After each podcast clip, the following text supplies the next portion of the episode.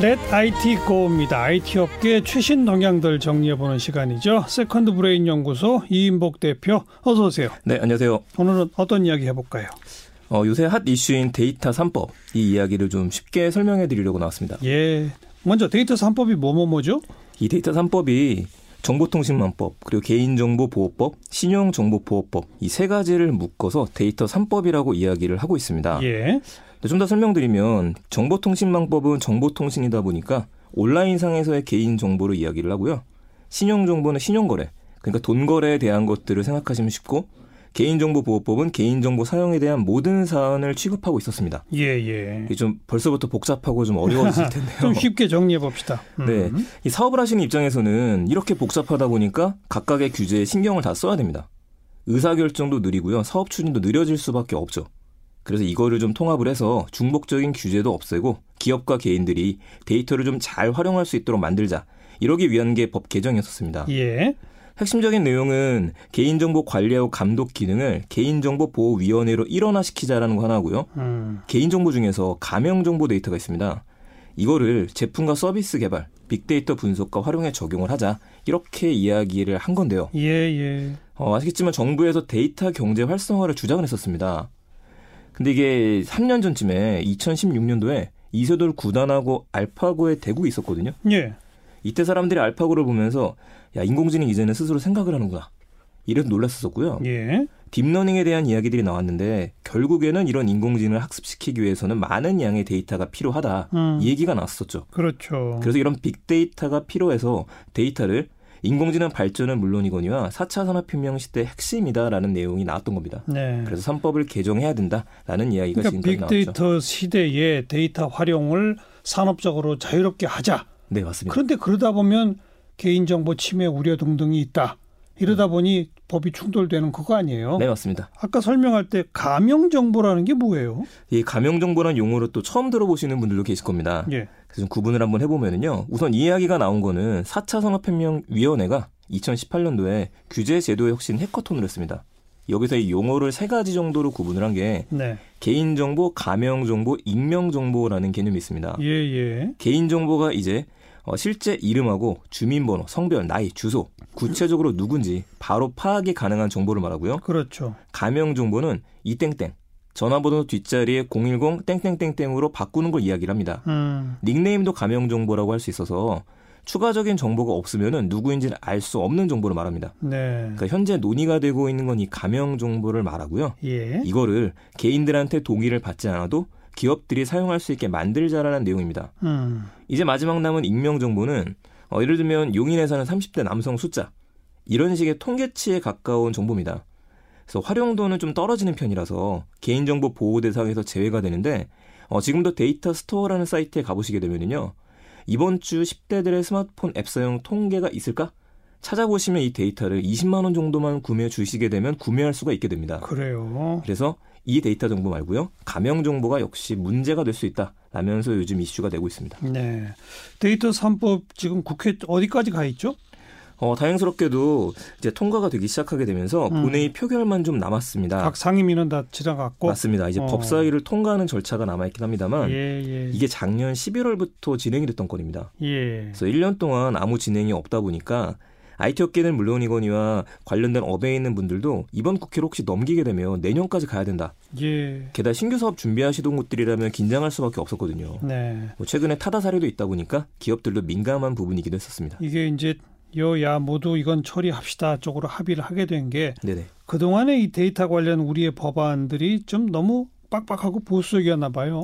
어, 보수적이었던 건 맞고요. 근데 이게 보수적일 수밖에 없던 환경이었었습니다. 어, 그 이유가 가장 최근만 해도 74억 건 정도의 개인 정보가 불법 수집됐었고요. 이 세 명이 재판에 넘겨진 사건이 있었습니다. 유출 사고가 번번이 나죠. 항상 있었었죠. 예, 예. 어, 이분들이 2016년부터 거의 4년간 윈도우 정품 인증 프로그램을 다운받게 해주겠다. 음. 족보에 관련된 엑셀 파일이다. 이런 파일들이 블로그나 뒤져보면 다운받게 되어져 있습니다. 이걸 받게 되면은 개인정보가 불법 수집이 됩니다. 그래서 이제 방송 들으시면은 이런 것들은 검색도 안 하시는 게 제일 낫고요. 네. 이런 사고들을 보면 이미 2016년도에 인터파크가 2,540만 건 있었고요. 2011년도엔 넥슨, 싸이월드, 현대캐피탈, 2012년도에도 KT, 2014년에는요 국민, NH농협, 롯데카드 등이 음. 유출 사건이 있었습니다. 그러니까 데이터 관련 법안들이 보수적일 수밖에 없었던 거죠. 예, 예. 다만 문제는 어, 법안은 그동안 보수적이었었는데 사고가 항상 터졌었고 이에 대해서 처벌이랑 보상이 미흡했었던 게 약점이었습니다. 음, 그럼 제대로 된 법이 아니었다는 얘기네요. 예, 그렇게 좀 맞을 것 같습니다. 참.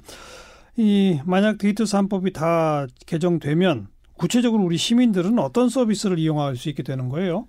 이 좀 아쉽게도 어, 당장 이렇게 좋아졌구나 하고 달라지는 거는 없을 겁니다.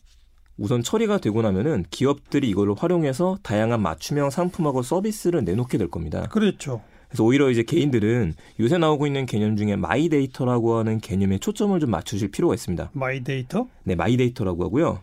어, 예를 들어 오늘 제가 카드를 사용한 내역, 제가 지금까지 치과들을 옮겨 다니면서 치료받았던 내용들, 또 이제 예전에 중국 펀드가 한창일 때 이제 투자했다 손해를 보기도 했었는데, 어, 그때 관련된 데이터들, 이 모든 것들은 사실 기업에 대한 데이터가 아니라 제 데이터죠. 그렇죠. 근데 이걸 한 곳에 모아서 보는 게 힘들었었던 겁니다. 당연하죠. 다 딴 데 딴 데 있죠. 맞습니다. 이걸 다른 쪽에 보내달라고 요청하기도 힘들었었죠. 예. 근데 데이터 3법이 통과되게 되면 정보의 주체인 개인들이 개인 정보를 이동시켜 달라라고 요청도 할 수 있게 됩니다. 어, 나에 관련된 마이 데이터를 다 내가 따로 모을 수 있다. 맞습니다. 예. 이렇게 되면 좋아지는 점이 지금도 뭐 뱅크샐러드나 토스 같은 업체들은 카드사 은행 대출 정보들을 모아서 보여주는 서비스를 하고 있습니다만 네. 여기서 조금 더 나아가서 어, 지금 이쪽이 좀 문제가 있으니까 이런 상품이 더 쓰는 게 좋을 것 같다. 이쪽 부분을 줄이는 게 어떠냐? 음. 라면서 맞춤형 상품에 대한 추천을 받을 수 있다라고 하는 게 가장 큰 혜택으로 보고 있습니다. 네. 반대로 기업이 내 데이터를 막 함부로 사용하는 거 아니야? 이런 걱정도 있잖아요. 예, 맞습니다. 그래서 가명 정보에 대한 얘기를 드렸었던 건데요. 아무리 가명 정보라고 하더라도 개인의 동의가 없이 거래가 된다라는 게 일단 기분 나쁜 일이죠. 그리고 혹시 무슨 기술 이용하면 그 땡땡땡 XX표 돼 있는 게 없, 바- 드러나 버리면 어떡하나? 네, 뭐 이런 거 있잖아요. 맞습니다. 기술뿐만 아니라 예. 중복된 데이터를 해서 계속해서 식별될 수도 있다라고 하게 되는 겁니다. 그렇죠. 어, 이렇게 되면은 굳이 내가 밝히고 싶지 않았었던 나의 병명이라든지 내가 어디에 사는 거라든지 이걸 특정시킨다는 게 문제가 될 수 있는 겁니다. 맞아요. 근데 사실상 더 큰 문제는요. 스마트폰이 도입되고 한 10년 정도가 지났는데 이 개인들이 정보 보호에 대한 인식이 낮아져 있는 상태입니다. 앞에 개인정보 유출 사례를 얘기 드렸었지만은 예전에는 카드사가 해킹됐다. 개인정보가 유출됐다. 이런 굉장히 민감했었거든요. 음. 근데 지금은 해킹됐다는 얘기를 듣게 되면은 아, 해킹됐구나. 비밀번호 바꿔야 되겠네.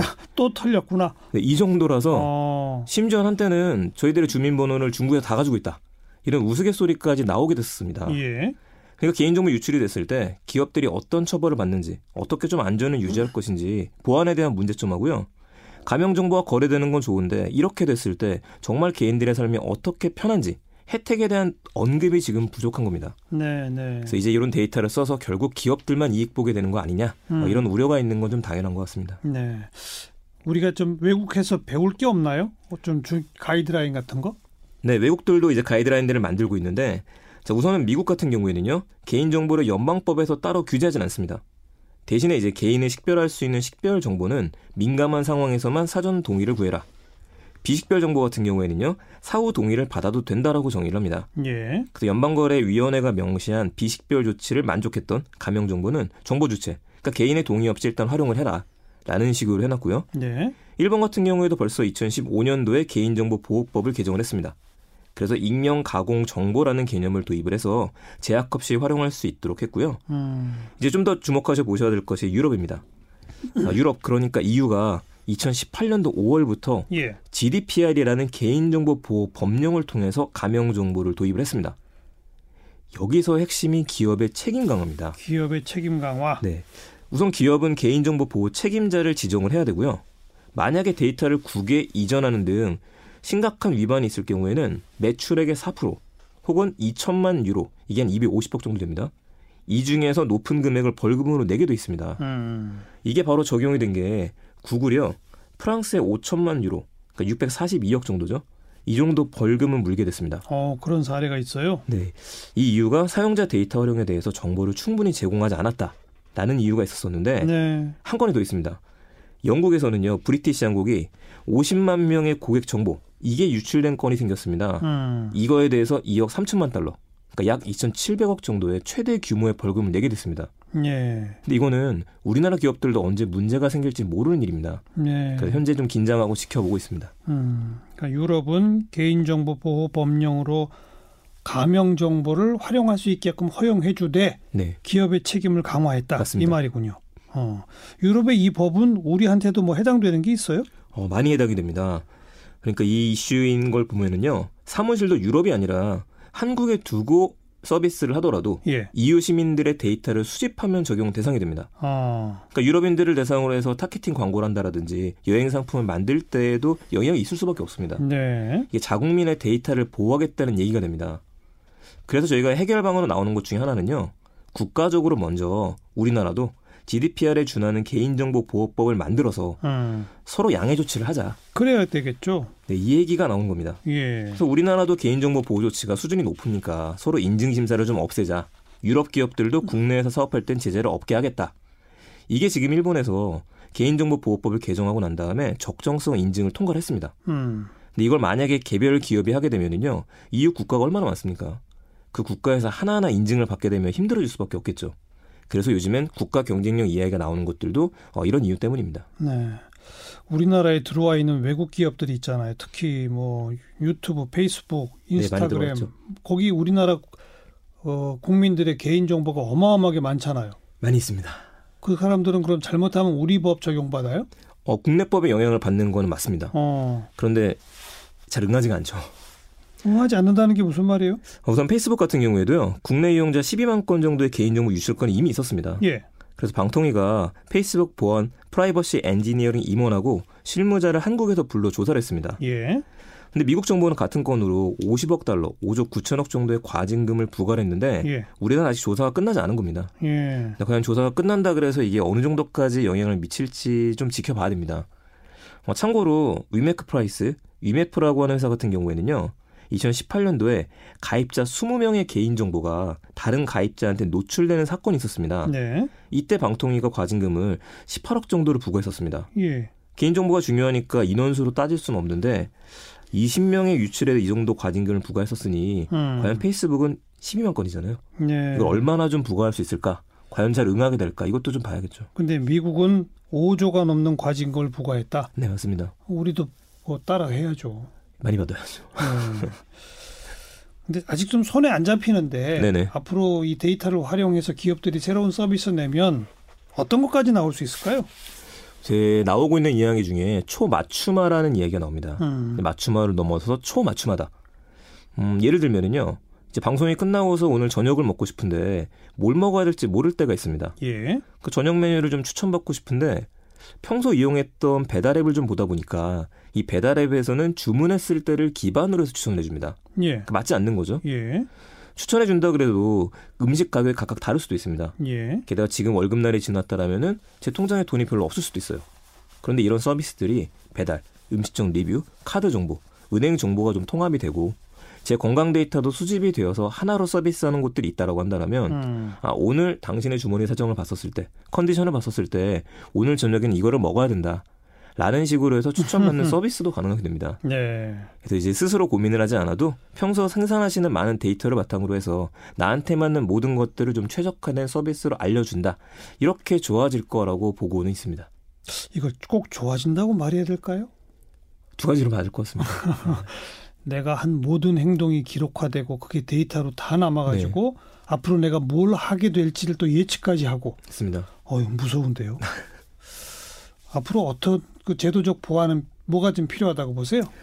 네, 앞서 이렇게 조금 더 드리게 되면은 그 유럽의 GDPR을 보게 되면은 데이터가 이제 인공지능 기술의 발전도 이야기하는데 이게 무기도 되는 겁니다. 그러니까요. 국가 경쟁력에서 데이터가 중요하게 된다는 얘기를 다시 보게 되면 자국부터 다 자국민의 자국민의 데이터 보호를 반드시 해야 되고요. 이에 대한 활용 이야기가 고민이 돼야 됩니다. 뭐 데이터가 많아야 되니까 인구수가 많아야 되는 거 아니냐라고 할 수도 있는데 다시 한번 생각해 보면 IT와 관련돼서 우리나라는 굉장히 빠르게 움직이거든요. 예. 게임 강국이라고 할 정도로 모바일 게임 강국입니다. 그렇다면 이런 데이터를 저희가 가지는 거는 분명히 국제 무대에서도 충분한 가치가 있게 되죠. 당연하죠. 그래서 첫 번째는 국가 차원에서 지금 데이터 주권주의, 데이터가 무기가 되고 있는 이 시점에서 이에 대한 개- 대응에 대한 고려를 좀 해야 된다. 두 번째는 개인 차원에서 그래서 뭐가 좋아지는지 사람들한테 조금 더 쉬운 이야기하고 접근을 할 필요가 있습니다. 그렇죠. 마지막으로 제일 중요한 건 기업에 대해서 견제하고 처벌이 강화돼야 됩니다. 처벌 강화 중요합니다. 이 유럽 수준은 아니더라도 개인 정보에 대해 유출 사고가 있거나 앞으로 더 큰 문제가 있을 텐데 이걸 확실하게 처벌돼야 된다는 인식이 없으면요 데이터에 대한 이슈 더 많이 나올 수밖에 없을 것 같습니다. 네, 여기까지 수고하셨어요. 세컨드 브레인 연구소 이임복 대표였어요.